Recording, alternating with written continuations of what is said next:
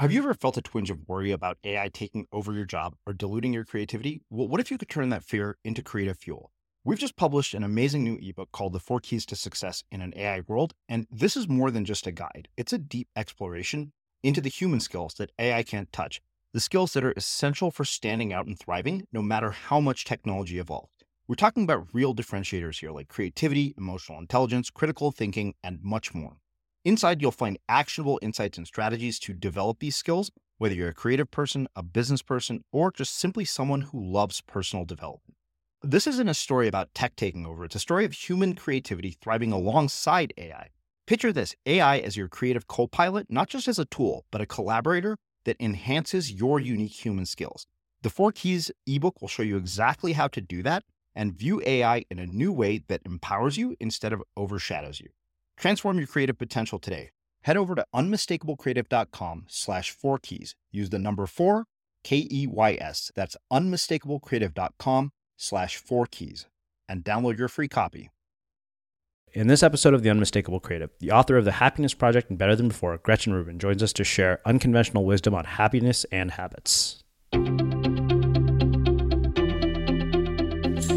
I'm Srini Rao, and this is the Unmistakable Creative Podcast, where you get a window into the stories and insights of the most innovative and creative minds who've started movements, built thriving businesses, written best selling books, and created insanely interesting art. For more, check out our 500 episode archive at unmistakablecreative.com.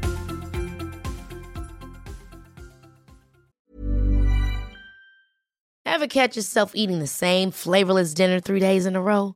Dreaming of something better? Well, HelloFresh is your guilt free dream come true, baby. It's me, Gigi Palmer. Let's wake up those taste buds with hot, juicy pecan crusted chicken or garlic butter shrimp scampi. Mm. Hello Fresh. Stop dreaming of all the delicious possibilities and dig in at HelloFresh.com. Let's get this dinner party started.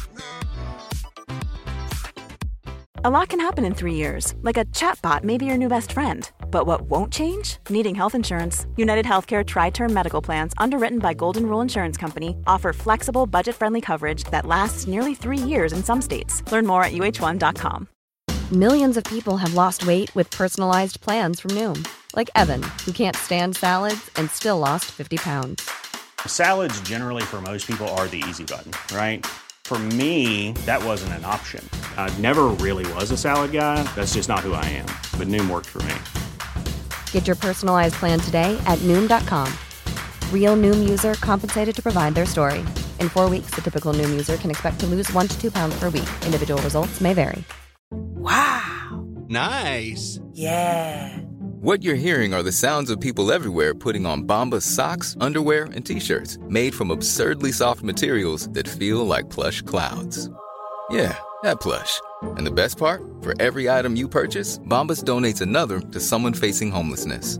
Bombas. Big comfort for everyone. Go to bombas.com slash ACAST and use code ACAST for 20% off your first purchase. That's bombas.com slash ACAST. Code ACAST. Hey, it's Ryan Reynolds, and I'm here with Keith, co star of my upcoming film, If, only in theaters, May 17th. Do you want to tell people the big news? All right, I'll do it. Sign up now and you'll get unlimited for $15 a month in six months of Paramount Plus Essential Plan on us. Mintmobile.com slash switch. Upfront payment of $45 equivalent to $15 per month. Unlimited over 40 gigabytes per month. Face lower speeds. Videos at 480p. Active Mint customers by 531.24 get six months of Paramount Plus Essential Plan. Auto renews after six months. Offer ends May 31st, 2024. Separate Paramount Plus registration required. Terms and conditions apply if rated PG.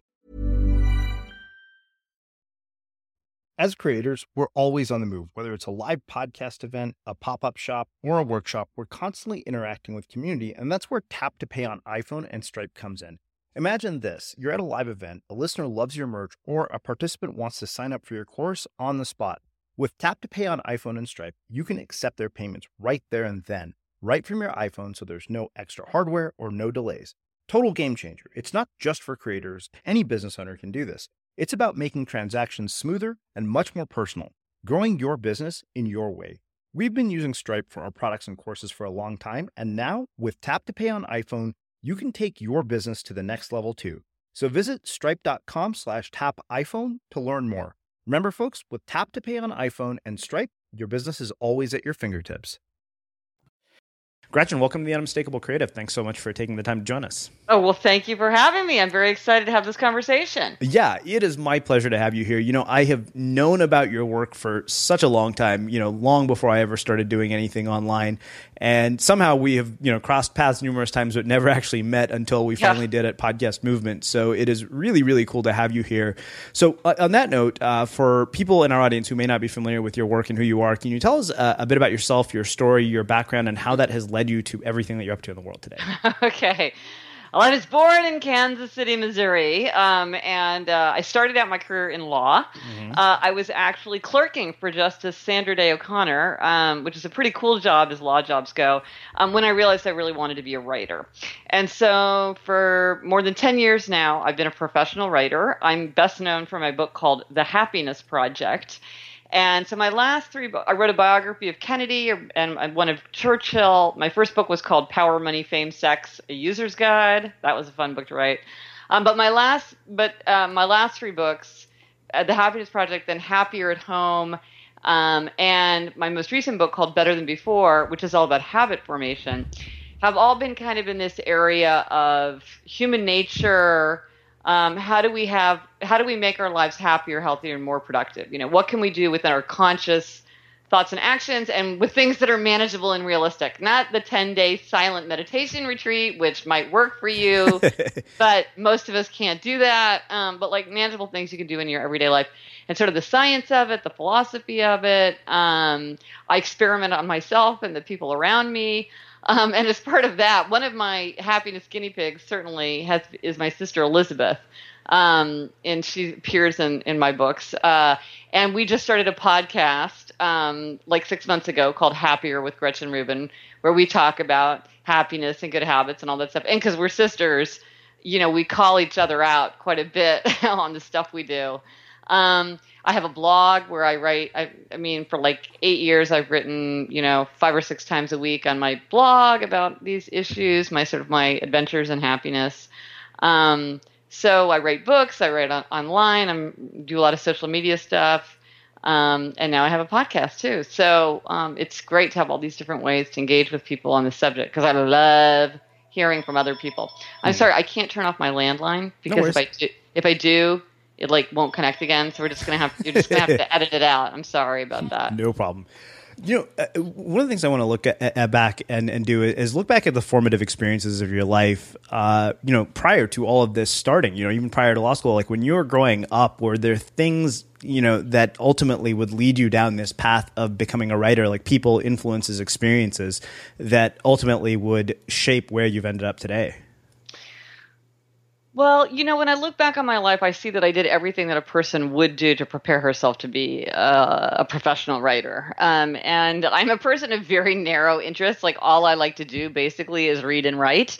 Um, so I'm not, I don't have a wide range. And so I spent a huge amount of time um, uh, my whole life reading and also writing. You know, uh, I was an English major in college. Then law school, you write tons. I wrote a novel in in uh, law school. I wrote a novel after college. Um, and they're terrible, safely locked in desk drawers, but it's still good for a writer to be doing these things. So I did a lot of things um, to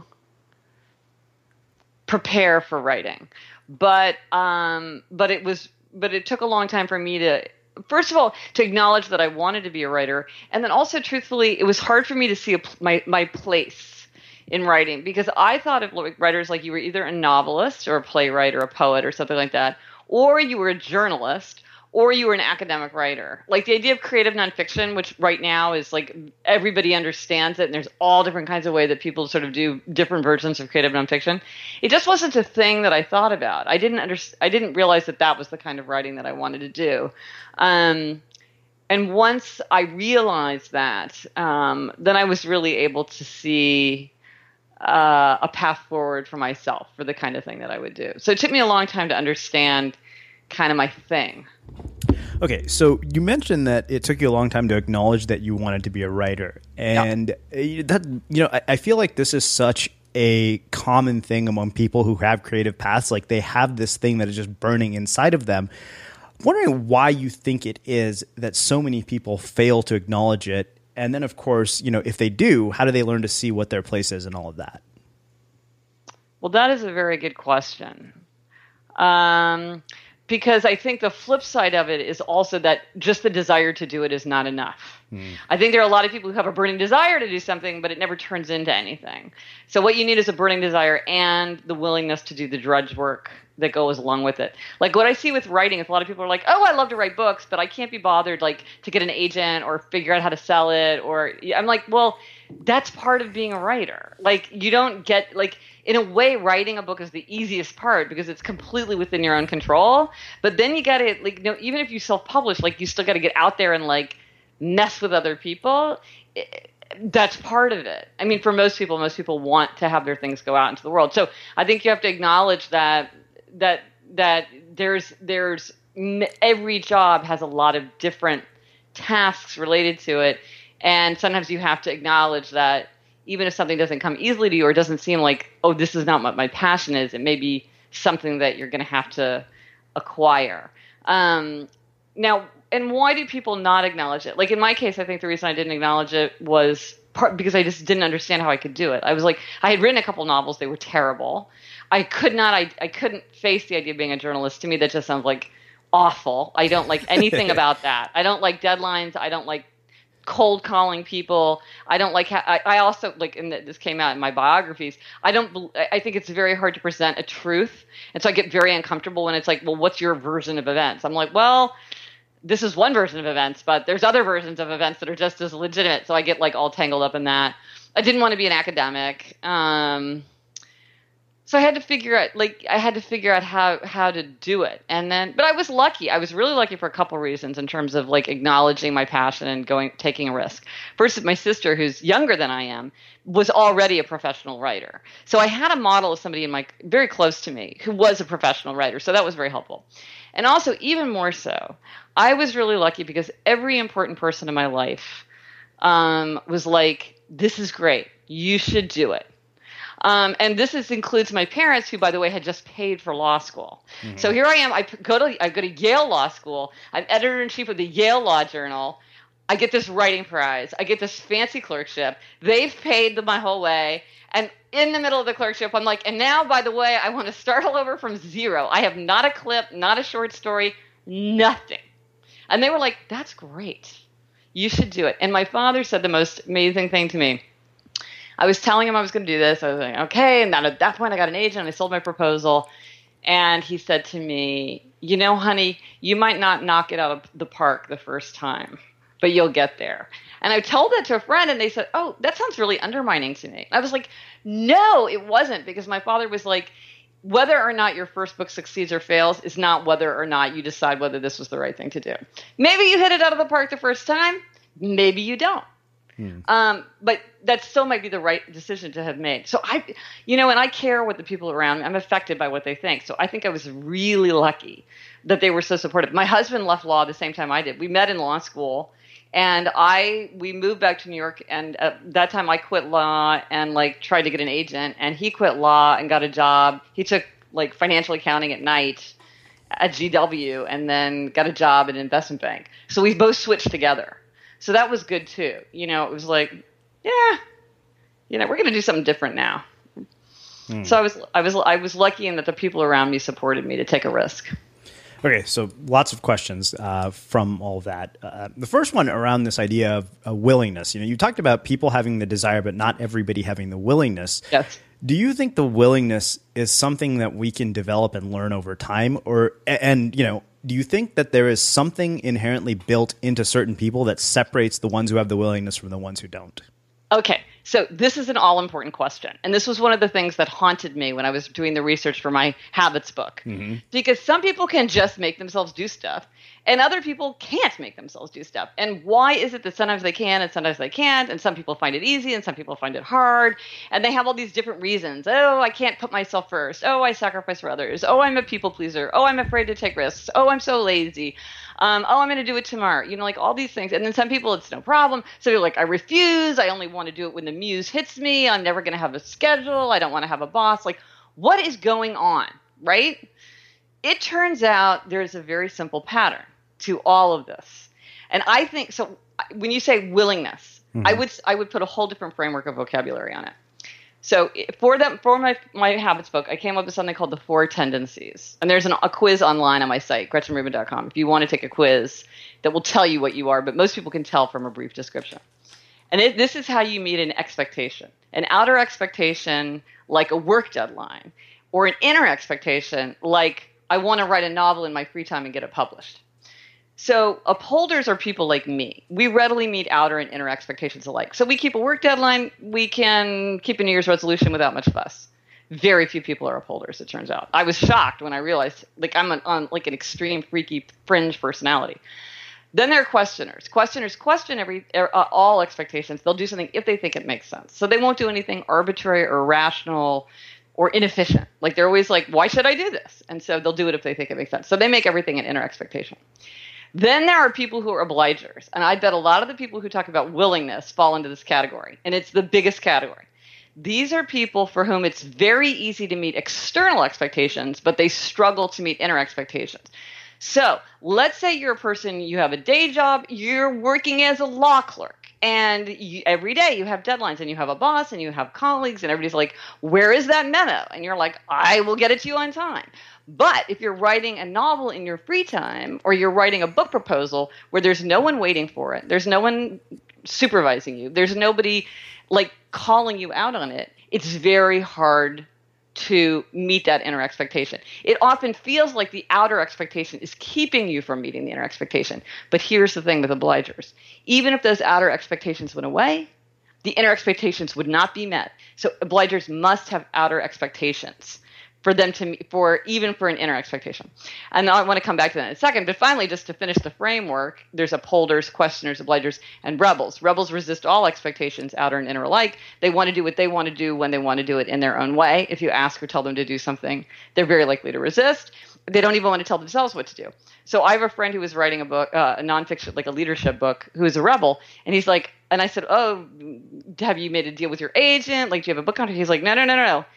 If I had a deadline or an editor or anybody looking over my shoulder, it wouldn't be fun for me. I can only do it if it's what I want to do. If I was answerable to anybody, I would refuse to do it. So I'm like, well, there's a guy who knows himself and how to get how to make himself more efficient and creative because he knows. The thing about obligers is a lot of times, so and this is the biggest tendency. So if you feel like, oh my gosh, it seems really important to me to do this project or that project, and yet I over and over I find myself not doing it. The key the answer, the simple solution, is outer accountability. Work with a coach, start an accountability group of other people. I have a starter kit on my site if you want to start a group for people who hold each other accountable. You know, it's like Weight Watchers or AA. When you know you're going to have to show up and tell a bunch of people, did you do it? Did you not do it? Did you work on it? It makes it much easier. Um, you can figure out a way to get a client or to get a contractor, to get an agent or somebody who's going to give you deadlines and supervision, someone you're answerable to. And for many people, that's what they need. They need somebody, you know, like NaNoWriMo. Mm-hmm. A lot of people who do that, it's like you, you you get in groups, like they have meetups. It's like there's a sense of accountability. We're all like I'm going to ask you if you wrote your 1685 words or whatever it is. Um, and I'm going and if you didn't, I'm going to be like, hey, you said you were going to. Are you going to make it up? Like, what's the plan? Um, for a lot of people, outer accountability can really help with that willingness. Because I think a lot of times people think that it's kind of some kind of inner psychic process that has to be kind of analyzed and solved. I'm like, eh, no, get a coach get you know get a contract get have an accountability partner who's going to like make fun of you if you don't do anything and you you won't have a problem. And i've heard amazing stories from obligers of how they build in this external accountability. Really ingenious solutions.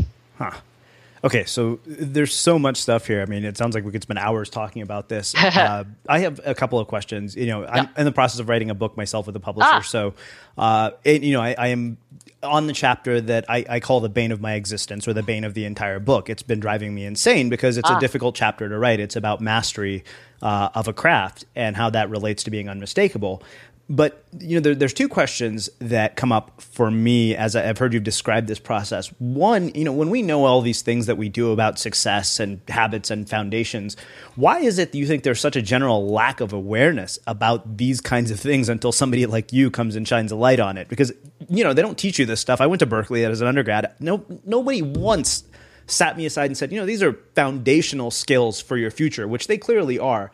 And then, you know, the other, uh, the second question is, what role does intrinsic motivation play in all of this? Well, intrinsic motivation makes everything easy, you know. Um, so it's really it's really helpful, and I mean I think that's why in a happy life we can build a happy life only on the foundation of our own interests, our own values, our own temperament. And so the more you know yourself, the more your life reflects that, then the more easily things come to you. And I think one of the re- there's many reasons that we don't talk about all this stuff. One of them I think is that there's such a strong impulse in people to offer and to seek magic one size fits all solutions. So like people are like, "Oh, this, I've got the answer for you. Do it first thing in the morning. Start small. Do it for 30 days. Give yourself a cheat day. Everything in moderation." Um, yeah, those work for some people sometimes. They don't work for everybody all the time. Um, but I think so. I think really this idea is that, you have to think about what's true for you. Um, what are you know? What am I like? How am I different from Benjamin Franklin or my sister-in-law or whoever else I might compare myself to? Um, what do I want? Uh, when do I succeed? When am I creative? When am I productive? Like, what do I need? Um, and if you look at the people who are really creative and productive. There's a fascinating book. I bet you've read it because it seems like it's right up your alley. The Mason Currey book, um, Daily Rituals. Have you you know that yeah, book? absolutely. It's on my shelf. Yeah. I was Yeah, looking at love it that book. yesterday. So it's it's this like this catalog of like a like uh, was it 143 outstanding people, choreographers, scientists, novelists, um, musicians of every kind, and he just goes through their days, and so you see what their habits are. And what you see is there is no pattern in the habits. Some people get up early, some people get up late. Some people drink coffee, some people drink booze.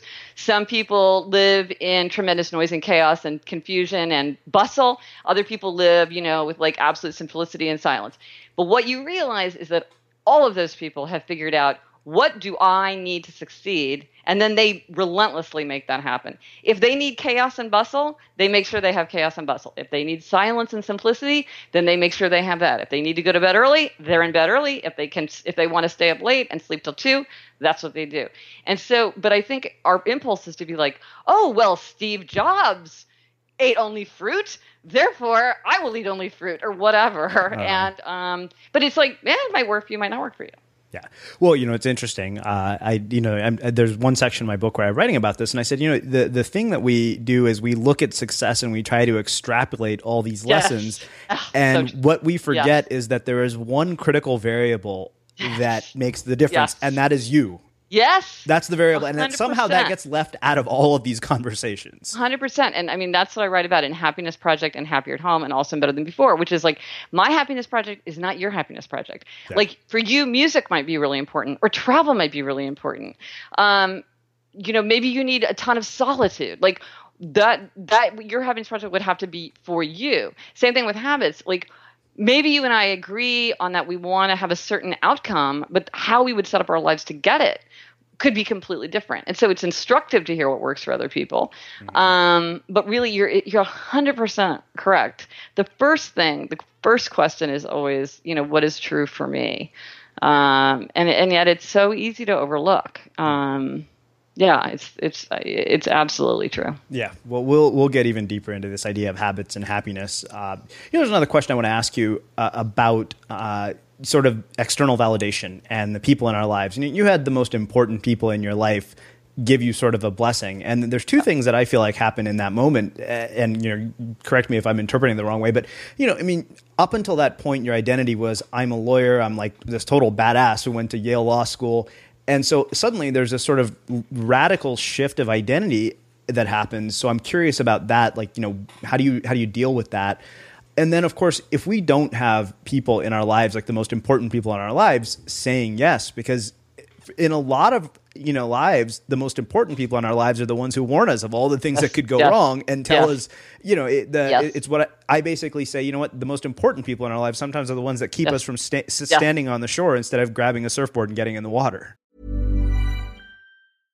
How would you like to look five years younger? In a clinical study, people that had volume added with Juvederm Voluma XC in the cheeks perceived themselves as looking five years younger at six months after treatment. Look younger, feel like you. Add volume for lift and contour in the cheeks with Juvederm Voluma XC. Reverse signs of aging by adding volume to smooth laugh lines with Juvederm Vollure XC. For important safety information and to find a licensed specialist, visit juvederm.com. That's J U V E D E R M.com. Not for people with severe allergic reactions, allergies to lidocaine, or the proteins used in Juvederm. Common side effects include injection site redness, swelling, pain, tenderness, firmness, lumps, bumps, bruising, discoloration, or itching. There's a risk of unintentional injection into a blood vessel, which can cause vision abnormalities, blindness, stroke, temporary scabs, or scarring. Talk to a licensed specialist to find out if it's right for you. Hi, I'm Daniel, founder of Pretty Litter. Did you know cats tend to hide symptoms of sickness and pain? I learned this the hard way after losing my cat, Gingy. So I created Pretty Litter, a health monitoring litter that helps detect early signs of illness by changing colors, saving you money and potentially your cat's life. Pretty Litter is veterinarian developed, and it's the easiest way to keep tabs on your fur baby's health right at home. Go to prettylitter.com and use code ACAST for 20% off your first order and a free cat toy. Terms and conditions apply. See site for details. Hold up. What was that? Boring. No flavor. That was as bad as those leftovers you ate all week. Keke Palmer here, and it's time to say hello to something fresh and guilt-free. Hello Fresh. Jazz up dinner with pecan-crusted chicken or garlic butter shrimp scampi. Now that's music to my mouth. Hello Fresh. Let's get this dinner party started. Discover all the delicious possibilities at hellofresh.com. Here's a cool fact a crocodile can't stick out its tongue. Another cool fact you can get short term health insurance for a month or just under a year in some states. United Healthcare short term insurance plans are designed for people who are between jobs, coming off their parents' plan, or turning a side hustle into a full time gig. Underwritten by Golden Rule Insurance Company, they offer flexible, budget friendly coverage with access to a nationwide network of doctors and hospitals. Get more cool facts about United Healthcare short term plans at uh1.com. Hiring for your small business? If you're not looking for professionals on LinkedIn, you're looking in the wrong place. That's like looking for your car keys in a fish tank. LinkedIn helps you hire professionals you can't find anywhere else, even those who aren't actively searching for a new job but might be open to the perfect role. In a given month, over 70% of LinkedIn users don't even visit other leading job sites. So start looking in the right place. With LinkedIn, you can hire professionals like a professional. Post your free job on linkedin.com slash people today. Hey, it's Ryan Reynolds, and I'm here with Keith, co-star of my upcoming film, If, only in theaters May 17th. Do you want to tell people the big news? All right, I'll do. Sign up now and you'll get unlimited for $15 a month in six months of Paramount Plus Essential Plan on us. Mintmobile.com slash switch. Upfront payment of $45 equivalent to $15 per month. Unlimited over 40 gigabytes per month. Face lower speeds. Videos at 480p. Active Mint customers by 531.24 get six months of Paramount Plus Essential Plan. Auto renews after six months. Offer ends May 31st, 2024. Separate Paramount Plus registration required. Terms and conditions apply if rated PG. Oh, 100%. I mean, um, sometimes out of the deepest love, you know, people want to protect us from failure. They don't want us to get our feelings hurt. Um, they want us to be safe. Um, but the fact is, there is no safe. I mean, look at the careers of the last 10, 15 years. Like, the biggest careers are ones that didn't exist. And a lot of the careers that were considered the most stable and successful have, like, either vanished or been, you know, have toppled. Um, so if you think that you can tell your child how to be safe, um, you're just wrong. I mean, you don't know where safety is. Um, but you're right. It's the, the, people around us. So what I have really come to believe, um, both in, ha- and, and, and I thought about this in a happiness context and also in a habits context, because a lot of times the people around you are like, well, I don't really want you to go for a run because then I have to take care of the kids and that's a pain in my ass. So I don't want to, you know, or like if you, if you, if you don't eat, if you eat low carb, then you're not going to want to buy chips and cookies. And like, I like to have that in the house. So why is this fair for me? You know, like, you know, they, so they're not helpful. And what I found is that, and you mentioned the idea of identity, uh-huh. is the clearer you are about your what, when, the more I know what is true for me, um, and what matters to me, then the less it matters to me what other people think. It still matters, but it matters less um, because I have so clearly in my mind what I want. I think the real problem occurs was when we have ambivalence ourselves. Mm-hmm. And so then when other people give us negatives, instead of being like, eh, be like that or you know what i mean or like well you've got a point but i'm gonna like you know do things my way you're kind of like oh maybe you're right you get all you get or, or or having a concern for them like well i can't disappoint them i can't worry them i can't inconvenience them um now and sometimes and sometimes you have to take that into account. Like let's say you want to quit a very solid job and your spouse is like i don't feel comfortable we have three kids like we got to have a steady income somewhere. Like that's a legitimate concern. Like you can talk about well that's a legitimate concern. Um, but sometimes it's just sort of very general things like oh there's no future and blah blah. I, I, got a very poignant email from a girl. I mean i think she was like 22 or something so she seems like a girl to me you know a young woman. And uh, i guess she must have been more like 23 24 so she had gone to college and she said that what she was she loved pop culture. She'd always been obsessed with pop culture. And she made these giant notebooks where she like kept all these like uh, you know articles and charts and all this stuff about different things about pop culture. And then and then after college she got this very cool internship at um, an entertainment magazine. I guess this is when magazines were still big but you know so she got this internship that was really like right on point with what her interests were. But her parents said, "Oh my gosh, you know, the entertainment culture like that. There's no like, there's no steady jobs there." So for some reason, their idea of what you should do as a steady job was that you should go to graduate school in psychology, which seems like an like not the not the most obvious default. But anyway, they encouraged her to do that, and she's like, "Oh, you know," and it was really interesting. I got a lot out of it. But you know, it's several years later, and I still feel like I'm really more interested in entertainment. And so, what do you advise? And I was like, "Okay, so what your parents did was." They derailed you from a really cool opportunity that came to you at the right moment, which is right after college when like you're young and scrappy and everybody expects you to get an internship. You go to graduate school where best case scenario you have no debt, but maybe you have tons of debt. Um, you're three years or however many old, years older, older you are, and you're right back where you started from, which is you're like actually really I'm interested in this like pop culture. And so with all the best intentions, they wasted her time, they wasted money, they wasted energy, and they kind of moved her off the natural. Not to say we can always, you can always redo it. There's no reason you have to do things in the usual sequence, but it's kind of easier if you can. Mm-hmm. You know what I mean? Like they just sort of purposely m- moved her um, out of position. And so now she has to sort of get back into that. Um, and I just thought, man, you know, but I'm sure they had the best intentions um, and so, but if she'd been like, you know what? This is really what I love. Ever since I was a kid, I've been totally obsessed with this. I really feel like my interest is here, something that I can can sustain me. Let me get my feet wet. Let me get a sense of the industry and see if there's a place for me to get it, like for me to work. Like we don't know that much about it. You know, usually you don't know that much about what the possibilities are. Like people have jobs you've never heard of, crazy mm-hmm. jobs um, you kind of have to get into it before you see what the possibilities are. And so, you know, maybe she, if she'd been very clear, you know, maybe you guys don't think this is particularly interesting, but I'm obsessed with it. This is what I want to do. Um, maybe it would have been easier for her not to not to be swayed by them. Hmm. Okay, so there's a phrase that you have brought up over and over again in our conversation, and that is this idea of what is true for you. Yes. And you know, when I heard you tell that story, my mind went to this notion that you know what what's true for me now was so different than what it was when I first got out of college. I honestly don't know that I knew what was true for me mm, when yeah. I was that young. Yep. And because of that, I made a lot of choices out of alignment with my values. And I guess the, the the the question that raises: is How do you figure out what's true for you? I mean, I think I think that's the key question, and I think we spend our whole lifetime mm. trying to understand that. I, I, think it's not an easy thing to figure out at all. I think it's painful. It's like more painful than buying a bikini, you know, trying it on the store. It, it, it's painful, and there a lot of times that it's it's it's you don't like what you see. I mean, I think part of the problem with knowing yourself is that you have to admit to yourself all the things that you're not.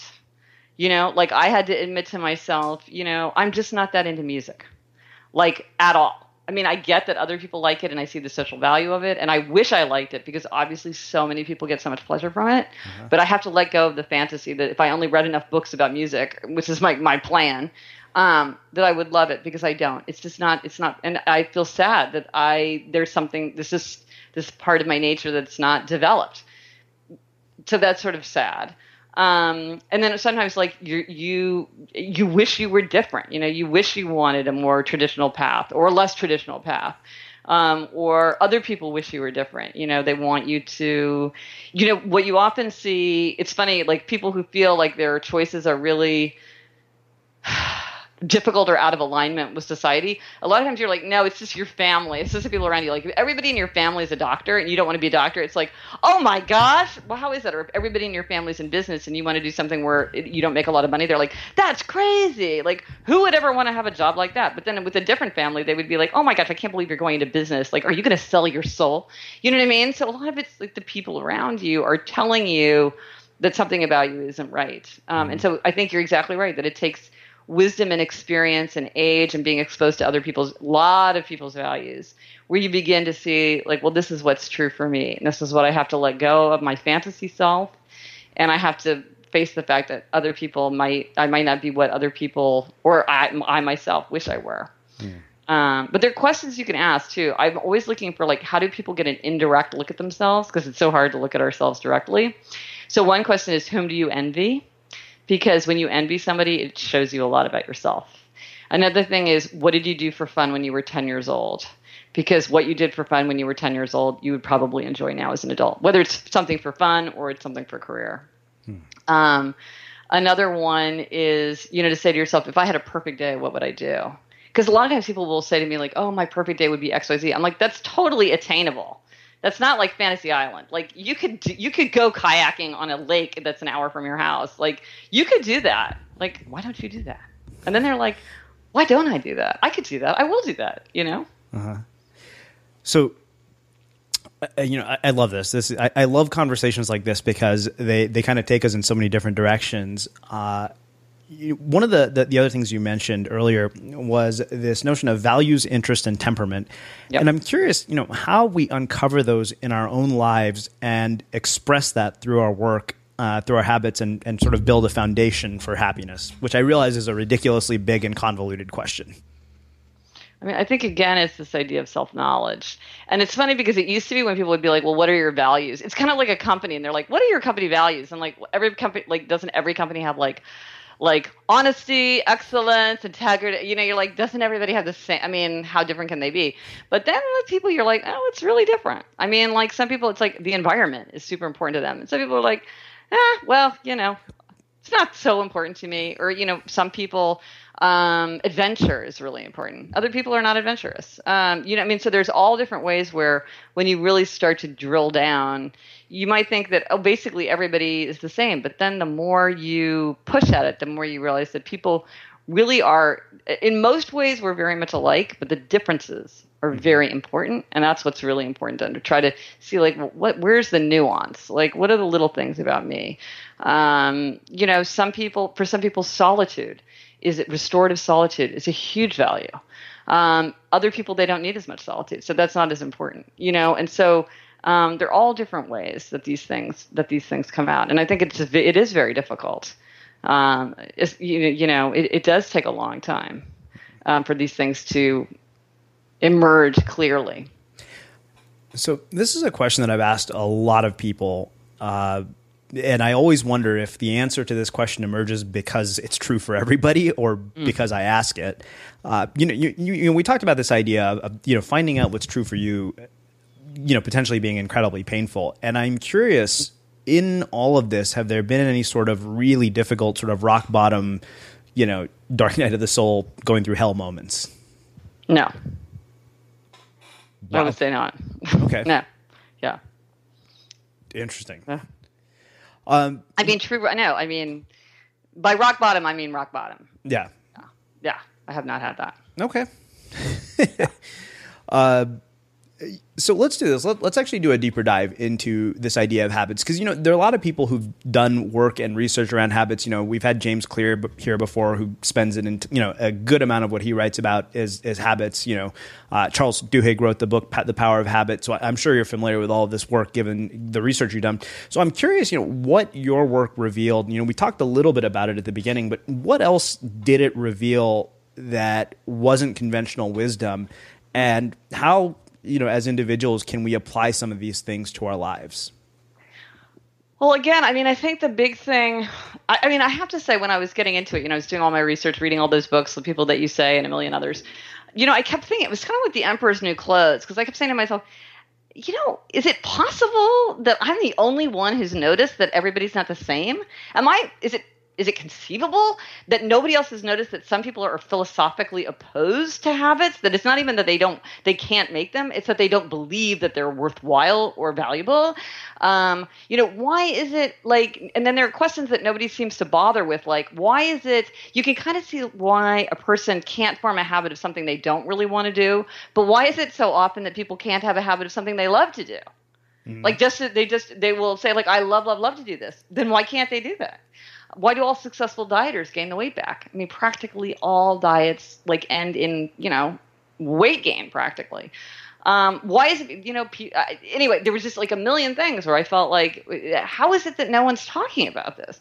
Um, and so, really, I very much focused on the differences among people and how those differences would affect their ability, their the way in which they could successfully change their habit. And what I found is that there are 21 strategies for habit change, and I really had I expected to find like five. I have to say when I started going through.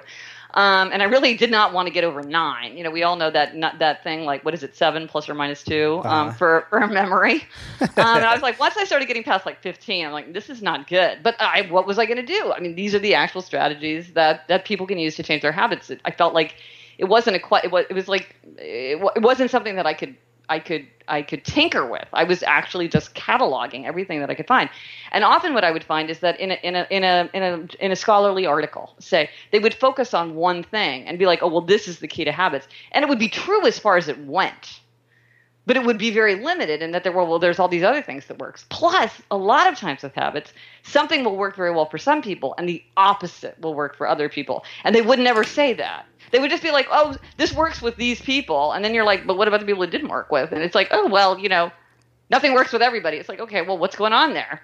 Um, for instance, um, in our culture right now, um, a thing that you often hear, uh, except in the in the uh, in the context of liquor and uh, smoking, you hear that you should give it up altogether. Whether or not you believe that's true, that's like the conventional wisdom.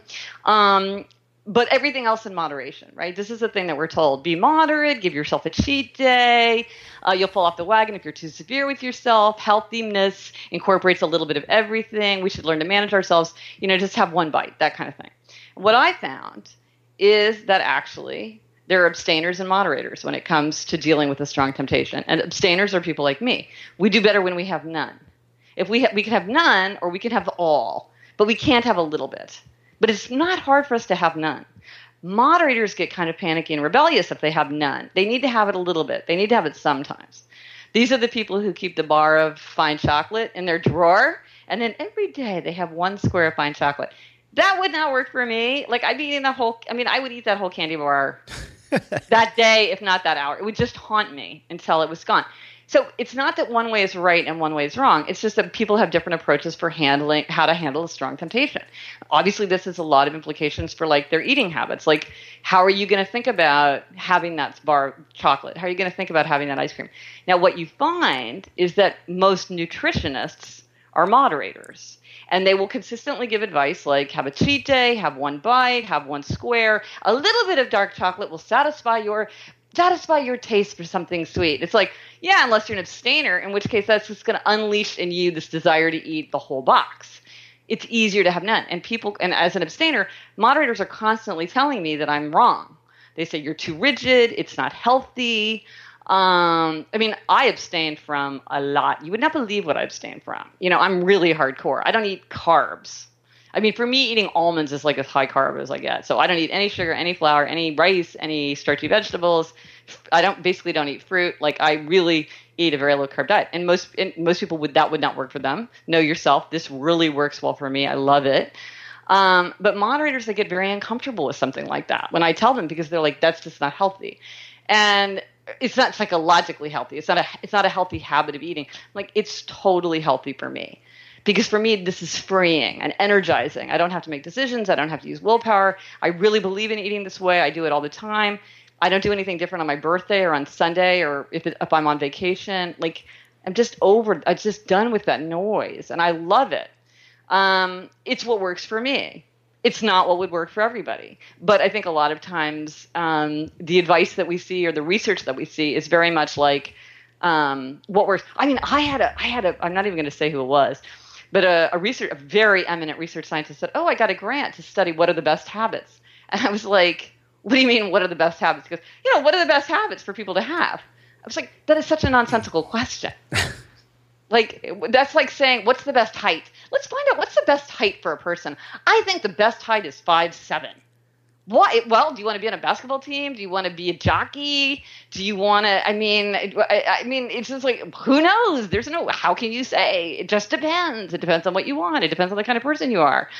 Um, and so I think with habits, what I really try to stress and what I really try to emphasize is that there's a huge range. There are these 21 strategies we can use. Some work for some people, some don't work for others. Some are only available to us at certain times. They're not available to us at all times. Some happen to us. They're not something that we can control necessarily.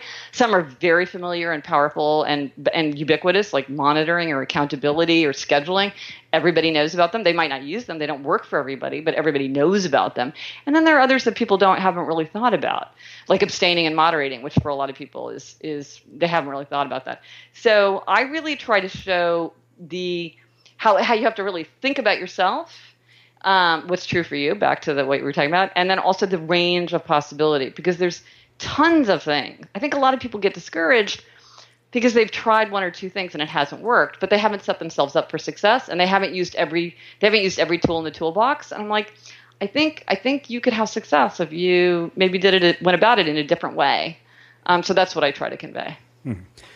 So the question that raises for me is, is what have been the the sort of tangible uh, results that you've seen in people's lives from your readers and, and, things that you've learned as a byproduct of people, you know, taking this sort of a framework that's not based on sort of the one size fits all solution.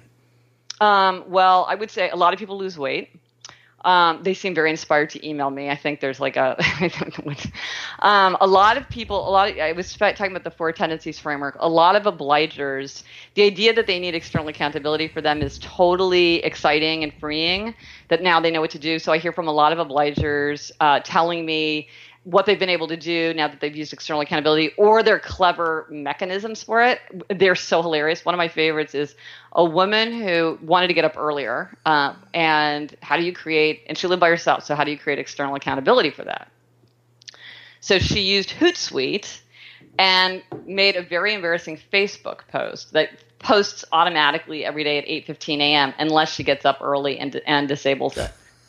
Isn't that smart? So there's like a smart. million things that people do um, to give themselves that outer accountability. So I hear a lot about that. Um, I hear a lot from people who um, have gotten back in touch with something that uh, that they loved that they for some reason weren't able to keep up with. You know that they're like, oh, um, I realize, you know, I should join the soccer. I should join, you know, like a women's soccer team, and I did, and it's great. I just got an email like about that today. Um, a lot of people have less conflict too, because when you understand how other people are different from you, then you just have more forbearance. Um, it's it's funny because I have this podcast with my sister now called Happier with Gretchen Rubin, and which is tons of fun. Um, and we talk a lot about these ideas on the podcast. And so then that's a whole other group of people that I that I'm engaged with, and I hear how they're responding to these ideas. Um, so that's been interesting too, because I think you know when you hear people chatting about it, it also brings out different aspects of it um, than if you read about it in a book. So that's been very interesting to see um, what people kind of pick up on of the things that we suggest. Mm. So, as a writer and, and, as a creator, I mean, what is your sort of daily ritual, or what, you, what are your what are your habits like? Well, we just got a puppy last week, an 11 week old puppy. So I always got up at six and did like email and social media and stuff um, from six to seven, which is when I wake up my daughters to get everybody ready for school. And by the way, again, this, the conventional wisdom is like that's totally wrong. I'm a morning person, so I'm at my most productive and creative early in the day, uh-huh. uh, in the first part of the day, which is absolutely true. So I for a long time I was like, it's not right that I spend this first precious hour doing like these like tiny tasks. But what I realized is I can't settle down to actually write anything real until I feel like I've kind of gone through my inbox and seen what's there and kind of cleared the decks. So I'm like, you know, I see why that that is good advice for a lot of people. It doesn't work for me because it doesn't suit my frame of mind. So then I let go of that. Um, but now we have a puppy, and he's only 11 weeks old, so I get up at 5:30, um, so that poor little guy um, can go outside. We live in New York City, so he needs somebody to take him down in the elevator. Um, so I do that, and then I get my daughters off to school, and then um, what I every all my days are different, which is too bad. I wish I were like a uh, like a monk who had the exact same um, schedule every day. That I would love that as an upholder. Um, but every day is different for me because I'll have meetings or I'll have to record my podcast or I'll have to have a conference call or I have to meet somebody or whatever. Um, but w- when I'm writing a book, uh, doing original writing, which is to me the the highest value work, I try to have three hours a day when I can do it. And then everything else is like I write a blog post, or I, you know, I'm on the phone with my sister, or I'm answering emails, or I'm scheduling a talk, or something like that. Um, three hours doesn't sound like that a lot unless you're like a writer, in which you're like, oh my gosh, that's a lot of writing. Um, there's a little library right near my house, and I will often go there because when I'm in my off my home office, I have three monitors. I'm like, you know, it's hard. It's harder for me to focus, and so I use just this tiny one block commute to be and I've always loved working in libraries. I've always been attracted to libraries my whole life. So I love just I just sit there's a little table squirreled away in the stacks it, near the P in uh, fiction. I'm in there the, in the L and P authors. Um, I look at their spines as I gaze over my laptop and try to think about what to write. Um, and then and, and so then everything else has to sort of fit in. But you know, I as an upholder, it's not hard for me to get myself to execute particularly. So that isn't something that I have to struggle with. And one of the things I really learned is that I'm really lucky. You know, for most people, they need they need to think through structure more and accountability and um, monitoring and things like that. They can't just be like, "Oh yeah, I'll get that done by October 2nd. Mm-hmm. Um, that is not hard for me. Other things are hard. That is not hard. It's interesting because uh, you're right. I mean, it, it's funny, right? We, we, we talk about conventional wisdom, and I was listening to you say like you get on social media first thing in the morning. I'm like, I was horrified by that because the yep. first thing I do every morning is write a thousand words. If I get on social media, I'll be hosed. Like that pinging around just destroys me creatively. Yeah. See, and so you know yourself, and you have the habit that supports you. For me, I need to feel like I've kind of I've like sort of surveyed the landscape and then I can then I can be like okay I I know what's going on there and now I'm going to turn my attention to other things. Yeah. So there really there's really very little conventional wisdom. I mean, one of the few things that works for everybody is to get enough sleep. And mm-hmm. I zealously guard my sleep. And if you are a creative person, like your brain is the most valuable thing you have, and so getting enough sleep is one of the few iron laws of habit formation, I would say. Though you might go to sleep at 9 or you might go to sleep at 3. Um, yeah. But you need to get enough sleep. Oh yeah, I, I, don't think there's one person who hasn't emphasized the importance of that on this podcast. I mean, what yeah. I, you know, all the research I've done, sleep deprivation aggravates oh. depression, it aggravates oh, yeah. everything. Yeah, yeah, yeah. Uh, it's just the worst. It does a lot of bad things too. Hmm. Well, this has been awesome. I mean, it's been such a, a sort of uh, you know dive into unconventional wisdom about uh, happiness and habits. In fact, I think that's what I'm going to title the interview uh, which you know, it, like I said, now I kind of want to dive into the book and see, you know, what have I been applying a one size fits all formula to in my oh, life? Yeah, well, I can't wait to hear what, what, answers you come up with, if any. That would be fascinating. So, because you've have, thought a lot about this yourself. Oh yeah, yeah, of course. I mean, well, think about all the people that I get to talk to. So, uh, so I have one last question, which is how we close all our interviews at uh, the Unmistakable Creative. What do you think it is that makes somebody or something unmistakable? What a good question. You know, I guess it's voice. And what is what is voice? Like that is that is that is the question.